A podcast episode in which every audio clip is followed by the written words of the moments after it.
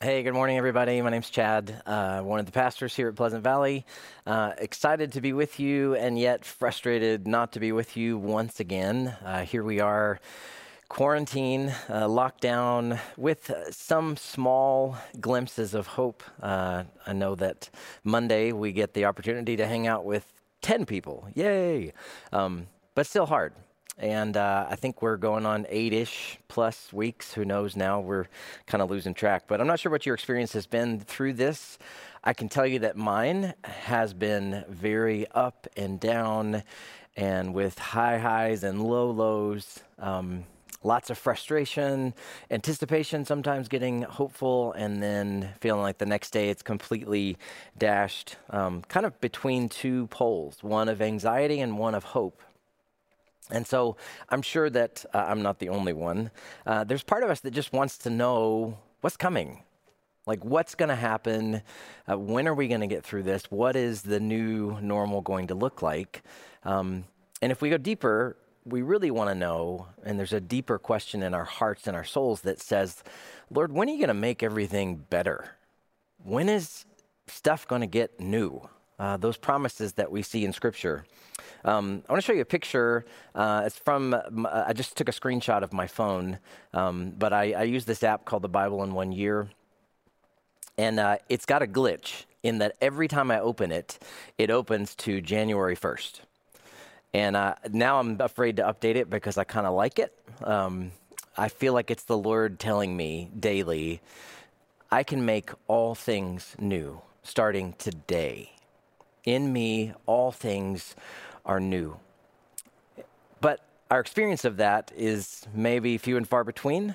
Um, we want to know when he will make things new. We want to know what it will be like when he restores things. We want to know what it's like to be in the now of the kingdom of God and what is called the not yet. Uh, that all of the promises we have in Jesus are secure, and yet there's a not yet portion of experiencing them. And so, uh, 1 Thessalonians 4 is, is a verse that I love, that chapter actually, 1 Thessalonians 4, because it talks about the return of Jesus. Maybe when we would start to see some of these things happen. And one of the things it says is, we're not those people, those people who grieve without hope. We're not those people who have stuff happen to us and we go, oh my goodness, this is awful. There's no way out of this. We're not those people. We're those people who believe in Jesus who lived, died, and was resurrected. And at some point, we will look up into the sky. And if you're still here, you're still alive, you'll see the sky split open. You will see Jesus return with those people who have fallen asleep, which is the way the scripture describes those who've died, because they're not really dead, fallen asleep in Jesus, coming back with him, an archangel making a command, a trumpet sound, him descending. Whoa! Should give us excitement, goosebumps to think about it. And then Paul throws in this little gem in 1 Thessalonians 4, and he says, Encourage one another with these words. Encourage one another with these words. So you're stuck in a pandemic, you're stuck in a difficult place. Here's some words that can be encouraging to you you know, the last several weeks, and you just saw the, the trailer there for Quarantine with Jesus. Um, and I was just looking at Jenny to the side here because I know she worked really hard on getting that trailer for our new series, which is called A Hope and a Future. And she, I just heard her out of the corner of my ear here, the corner of my ear, out of my ear, um, say, Oh, it's the wrong video. Um, but we are moving out of a quarantine with Jesus. And hey, prophetically, let's just say it Lord, we're moving out of a quarantine. Let's do it. Uh, so, we want to start talking about the future. We want to start talking about things that give us hope. We want to encourage one another with the words of Scripture. And what do we know about Scripture? What do we, just even to recap, if I gave you just a summary of quarantine with Jesus, what does it tell us? God's in control. He knows exactly what he's doing. He's sovereign. He's taking all of this broken threads and these bruises and this beat up, tattered fabric, and he's weaving it into this beautiful tapestry called the kingdom of God, doing it through Jesus Christ, his death and resurrection, his perfect life for us. And if there's anything we know about God, is God doesn't react, he acts. He doesn't react. He isn't sitting up there going, oh, man, I didn't see that coming. 2020 just came up and bit me. That's not our God. He is up there and he is acting. He has an eternal plan. And so, if there was a summary to our Quarantine with Jesus series, it would be that. He's in control, he knows what he's doing, but it still puts us in this place of asking, but what is he doing? A favorite verse this time of year graduation time. And I know it's a difficult time for those of you who just had college graduations and they were weird, they were virtual, there was no fanfare, there was no ability to have all these people gathered around you. High school graduations are coming up. Same thing, just kind of stinks. But one of the verses, and I had this verse too on cards, is this one. It's kind of where we get the title for our series. And you get these cards, and they look like this Congratulations! I know the plans I have for you, declares the Lord. Plans to prosper you, not to harm you, to give you a future and a hope. And I remember that. I remember the feeling of graduating and, and having people around me and telling me how proud they were of me and all the gifts, and everybody's there to celebrate. And there's lots of great food, and you're getting new stuff for your next adventure. And I got a lot of luggage, and I wasn't really sure why. I remember asking my mom, Why'd I get all this suitcases and stuff? She goes, Well, you're going away. I was like, Oh, it's not very exciting. But we get stuff, we know this. But I want you to imagine for a moment God writing this card because he actually did. he wrote this card. Um, and I want you to see which card he put it on the first time. That's where our passage is today. Um, imagine before all of this happened, let's just put it in our current context. Before the pandemic, God knows what it's going to do. He knows what it's going to do to potentially people physically with their sickness and their health. Uh, he knows what's going to happen to jobs. He knows what's going to happen to the economy. He knows it's going to cause people to go crazy and be stirred up about theories of who's doing what and all those kinds of things. He knows all of it. And we don't. And he writes out this card and he says, Here. And it says, I know the plans I have for you. I know the plans I have for you. They're plans with a great future and a great hope, and yet He knows what's about to unfold on the earth. Well, guess what? The first time He wrote this card, Jeremiah 29, it's exactly what was happening. If you have a Bible, if you want to look, you can also just look on the screen. You can just listen, just don't sleep um, Jeremiah 29, verse 4. Let me give you some context because there's always backstory. You want to know the backstory. Why did he write this card? Why did he give it to them? Verse 4, here's what he says. Thus says the Lord of hosts to the God of the God of Israel, to all the exiles whom I have sent into exile, from Jerusalem to Babylon, build houses. Say what? Live in them. Plant gardens Eat their produce. Take wives. Have sons and daughters. Take wives for your sons. Give your daughters in marriage that they may have kids. Multiply there, remind you, in exile. Do not decrease. And then this strange verse and seek the welfare of the city where you're in exile. The enemies, the people who took you captive, seek the welfare of the city where I have sent you into exile. Pray to the Lord on its behalf for in its welfare you will find your welfare. Thus says the Lord of hosts, the God of Israel. And don't let anybody tell you any different. Don't let the prophets and your diviners who are among you deceive you. Do not listen to the dreams that they dream. It's a lie. They are prophesying to you in my name, but I didn't send them, declares the Lord. That's the first time he wrote the card sent it to a group of people, a letter, a grad card from God, but they graduated into exile. They graduated into captivity. Jeremiah was a delivery boy, and they're shell shocked. They're in this new place, hundreds of miles away from their homes. Their homes were burned.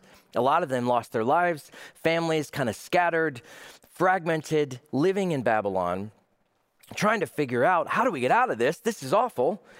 We know this well, don't we? We know what starts to happen when you start talking too the blame game. And how did this happen? It was so and so, and it was them. And if we'd only done this, and we've had a better leader here and done this, we wouldn't be in exile. And God says, don't listen to that. So, how does this apply to us though? Exile means that they aren't home. We actually happen to be stuck at home. But let's think about exile as just not being in normal, not being about our normal way of life, what we would describe in a figurative, yeah, this is home. This is home. Going out, hanging out with people, talking to people, not having to turn my head every time I hear somebody cough. I actually did that the other day. I was sitting on my front porch, two blocks away. I hear somebody coughing in their window, and I look as if, how dare you? What's happened to us? Not living that way anymore. We're in exile. We're not at home. Home is familiar. Home is not being locked down, it's not being prisoners to a foreign enemy or to an invisible enemy, like a virus. We have been thrust into this new existence.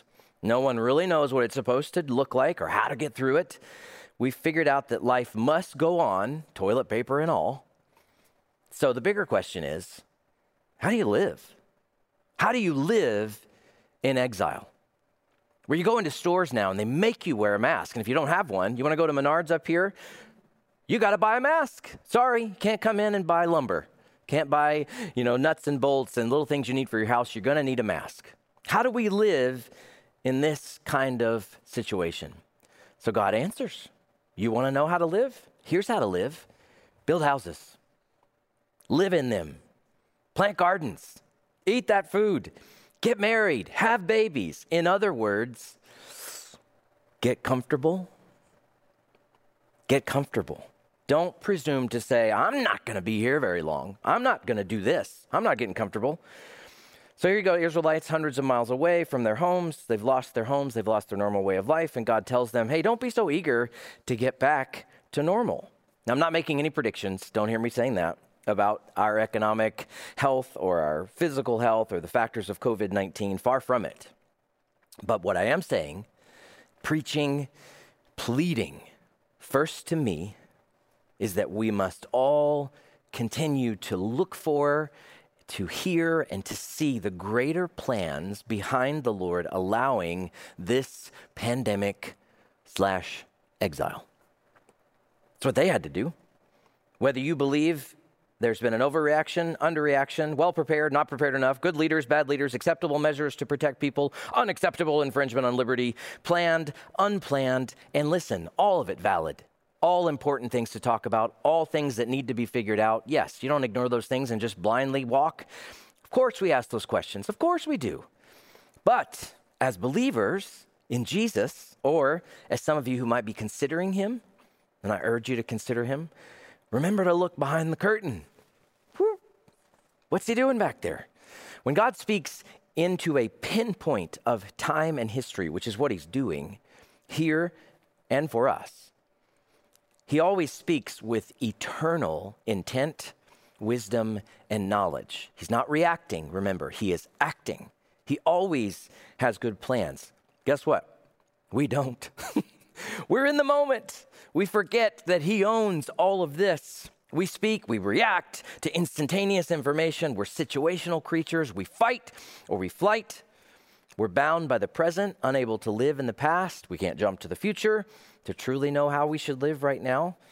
So, if you're the Israelites or if you're us right now, it's not necessarily an unusual reaction to kind of want to rebel just a little bit for this whole thing. Even if we think the Lord's doing it, I just don't like it. It's not, you know, it's not a bad thing that they're doing that. It wasn't unusual because we start to get to this real simplified thing. We think and react, and so we think this is bad, God is good, so how could this be part of his plan? Yet here he is telling them, and our question for us would be what is he saying to us? Telling them to settle in to a new normal. Even if you think this will be over soon, we all know there's a new normal coming, don't we? We all know it won't be the same. We all know that people will think twice. We were talking about this last night at dinner. They're going to think twice about hugging. Isn't that weird? Like we're all about like you know go to church. Hey, poop. If you're a guy, you go the toot. You know on the back. Um, but we're going to think twice about that kind of stuff. There's going to be a new normal. But what I love about the Lord is He's not about you just getting by. He doesn't want you just to try to make it. He says He's brought life and he wants to give you life to the full and there's a place beyond just building a home and having babies and you know getting through this and buying the next round of toilet paper or whatever you need to make it he gives a little hint in the passage to them He says, Oh, yeah, and by the way, seek the welfare of the city. By the way, the city that I have sent you into exile, just in case you forgot who was behind this. Seek the welfare. Pray to me on behalf of the place you're in, for its welfare is tied to yours. What's that look like for us? Does it look like us praying for our government officials? Absolutely. Am I preaching to myself? yes. Do I need to hear this? Yes. Are we asking for the welfare of our city, for the cities of the world, um, not just our own? You know, heard early on some stuff like, well, this virus came from China. That's bad. We should just, we need to be separated from them completely. Do I need to remind everybody that there are house churches and believers in China right now who are probably praying for you? asking for your heart to be turned to Him, living under fear of their government, but loving the Lord no matter what, so what if it started there? We're in this together as the world, praying for cities around the world, praying for our city, asking for the welfare. Are we asking that the Lord would use this to help them and us to see our need for Him? Are we as eager and I heard a pastor say this, so it's not mine originally. Are we as eager to share the truth of the gospel as we are to share the latest theory of how this all happened or is happening or who's responsible? Are we settling into trusting, believing, hoping, keeping our hearts fixed on Jesus, or are we listening to other voices? Remember that little phrase, into the city that I have sent you? It's not just discipline, it is discipline. But what does God say? I've also sent you to pray for them I've also sent you to make their lives better, for them to possibly call out to me as well. But there are other voices. Sometimes there are voices where we don't want to listen, we don't want to hear, and we'll say things like, This can't be from the Lord. This is stupid. We're going to be done soon with this. And sometimes people will even say that in a real official, churchy kind of way. There was a guy, if you look back a couple of chapters in Jeremiah, his name was Hananiah, and God had said, I'm sending you off. And he steps up and says, Thus says the Lord, this is only going to be two years. This isn't, this isn't real. This can't be from the Lord. You know what God said about him? Don't believe him. He's lying. He's doing it in a churchy way, but he's lying. It's not for me. You want to know what's true? Just imagine God speaking to us. You want to know how long? Let me tell you how long. Verse 10 Thus says the Lord when 70 years are completed for Babylon, I will visit you and I will fulfill to you my promise and bring you back to this place. I know the plans I have for you. It's important. Context is important. Declares the Lord plans for welfare, not for evil, to give you a future and a hope the time limit. I love that there's a time limit, but it's hard that it says 70 years. Can you imagine trying to take that in if you were somebody who was, I don't know, 25? Let's see, 70, 95? I'm going to be 95 when we get out of this, Lord? I bet there was somebody maybe in year 15 or 32 that said, This is crazy.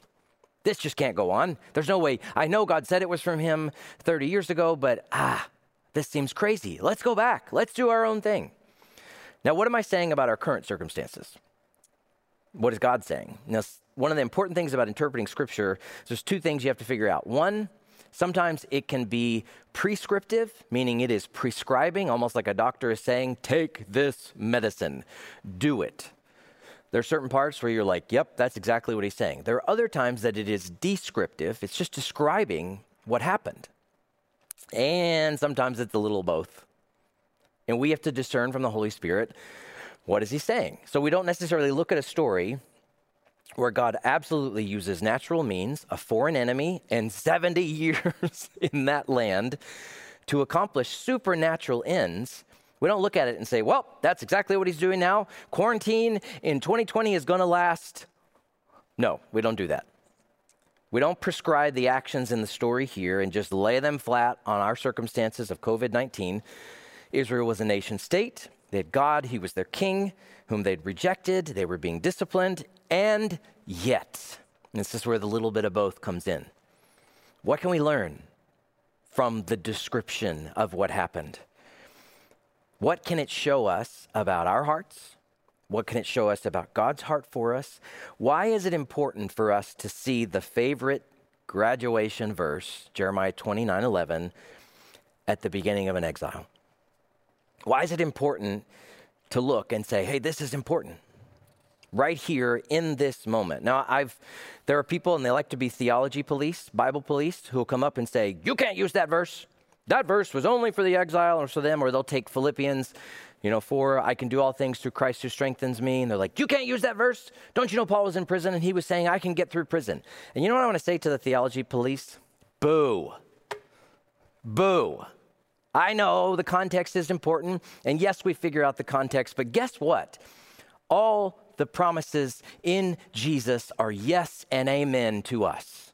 We can absolutely claim those promises. Do we want to understand the context? Well, guess what? It's kind of important to understand it at this point, isn't it?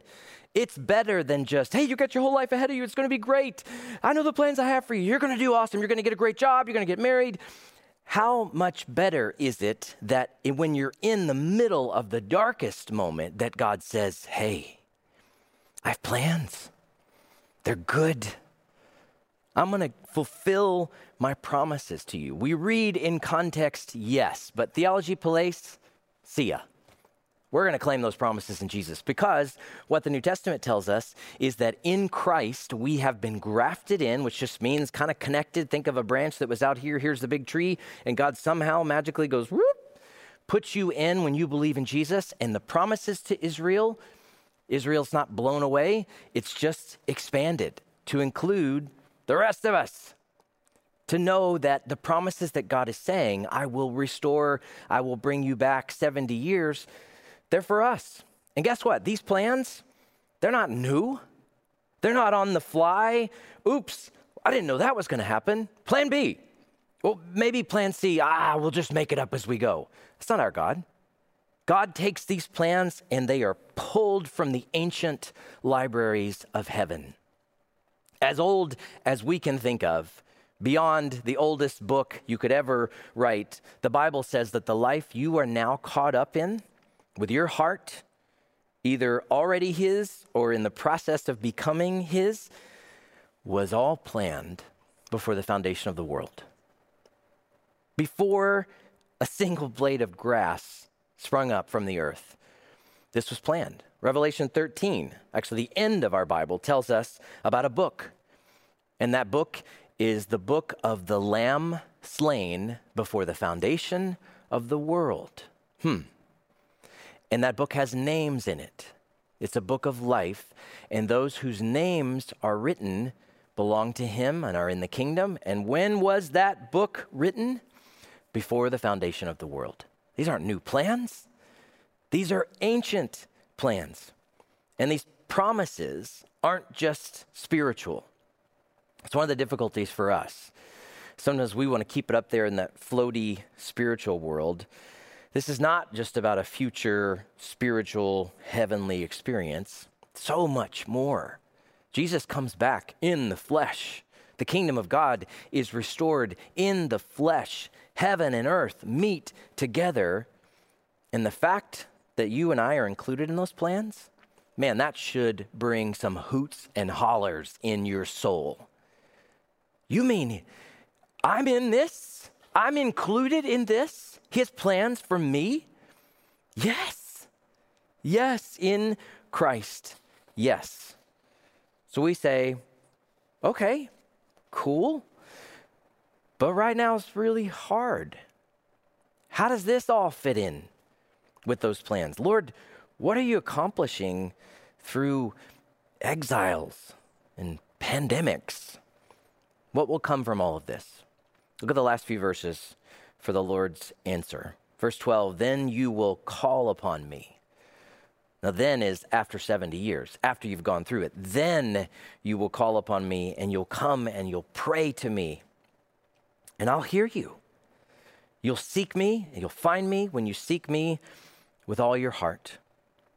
I will be found by you, declares the Lord. I will restore your fortunes gather you from all the nations and all the places where I have driven you, declares the Lord, and I will bring you back to the place from which I sent you into exile. Now, this would happen and the way Old Testament promises and New Testament promises, again, we're in this now but not yet. They're always like a little glimpse about what God's going to do in the end, what he will accomplish through exile. We are exiled. Peter says that. In 1 Peter, he says, We are exiles here on the earth. What does that mean? You're not home. You're not home. This isn't your home. And sometimes God uses another level deep exile to help you get that, to help you understand. I was listening to Shane and Shane this past week lead a worship set. And after one of these songs, Shane likes to talk, Shane Barnard, and he said, You know what? Jesus came to bust up religion. I love that phrase. Jesus came to bust up religion. Religion is, I got to do this. I got to keep my record straight. I got to keep the scales tipped in the right balance so that maybe I can get in. Jesus says, No, I'm to bust that up. So when he speaks to them and says, You're to call on me, you're to hear my voice, you're to find me. What's the surface message that all of them are super excited about? Just the, the very surface thing. We're out. Finally, we're out of exile. But there's a deeper message. And it's the more important message. Yes, COVID 19 will be over at some point. Economies will recover, things will change, then we'll have something else in the future. That's the surface thing. Wouldn't it be great to be out of this? Yes, it would. What's the deeper thing that God is trying to do? How, what is He answering when we say, What is this for? Why are you doing this? He gives us a glimpse in those verses about true heart change versus behavior modification true relationship with Him versus religion and trying. You know, think about the difference between when you were a kid and you got in trouble and you knew if you said you're sorry, it would be over, and you do that quick, sorry. And maybe we do that too with our spouses or our friends. It's not real heart change, though, is it? It's behavior modification. I know I got to say this, fine, sorry. Think about the difference between that and somebody who really knows and their heart is broken there's a tenderness, there's something that's happening inside of them. It's kind of what God's doing. He's committed to changing you, He's committed to transforming your heart. Listen to this. Then you will call upon me. You'll come to me, you'll pray to me, and I'll hear you. Now, guess what? This is not a formula. God is not saying, if you come to me and you call to me and you pray to me, I'll think about coming to you. I'll think about opening up for a relationship with you. That is not what he's saying. This is his plan unfolding. He's saying, You want to know what happens when my plans actually are applied and they come true? This happens. Your heart's changed. You start asking me for things. You desire me. You want to be in relationship with me. Did you do that? No, I did that. How did he do that? Well, I sent you into exile. Oh, that's how you did that. Dare we say pandemics is how he does that? I will be found by you. Why? Not because you worked hard at religion, but because I allowed myself to be found and even made it possible for you to find me. That's what he's doing. But the cool thing is, God's not just about individual hearts getting cleaned up. He says, I'm going to restore you. I'm going to bring tons of people. I've got a kingdom. I am a king. I own all of this. I rule and reign. I'm going to restore things. I'm going to make things new. And I love this, most importantly, I'm going to make it that everything sad becomes untrue. When everything sad becomes untrue, the end of J.R. Tolkien's Return of the King, and that title gives you a huge hint where he drew his inspiration from. Samwise Gamgee wakes up after the ring has been destroyed, evil has been vanquished. Gandalf is sitting there and he asks this question to Gandalf Is everything sad going to come untrue? Is everything sad going to come untrue? Now, a lot of people argue against any allegory at all in Tolkien's work. It's hard to miss the obvious connection, though even in this end of this book, you have a king returning, you have evil being vanquished, you have saints gathered, you have a great feast, you have a wedding. I feel like I've read about those things before. Hmm. But back to the question Is everything sad going to become untrue? In Jesus Christ, our crucified and resurrected King, the answer is yes. Now, what does it look like practically for you to do this? Many of you know Ravi Zacharias. Uh, maybe you've read his books. Maybe you've listened to him. I got to listen to him in college. I've seen him handle some of the most difficult questions from atheists, agnostics, people from other religions. He does it with such gentleness and kindness. He has cancer and went for chemo recently, and basically they told him, There's nothing else we can do. Nothing else we can do. And I was I follow him on Twitter, and Here's the verse he put just a couple of days ago from 2 Corinthians 4. We don't lose heart. Though our outer self is wasting away, our inner self is being renewed day by day. Listen to how he describes, and he is doing this his cancer, his dying. This light, momentary affliction is preparing for us an eternal weight of glory beyond all comparison as we look not to things that are seen, but to the things that are unseen. The things that are seen are transient, meaning they're passing away, but the things that are unseen are eternal. So, how long? Until the fulfillment of the kingdom of God, we will trust his promises, rest on his goodness, believe in the promises of Jesus Christ, even while in pandemic exile. Let's pray. Lord, I am so challenged because I know that these people were real and that they lived in this place for 70 years, uh, trusted you, believed in God, your promises and what you were going to do. And Lord, we're asking these questions right now. What does it look like to believe in a future and a hope in you? God, what does it look like to live in exile? How can we be your people who have been sent into this time to represent you well.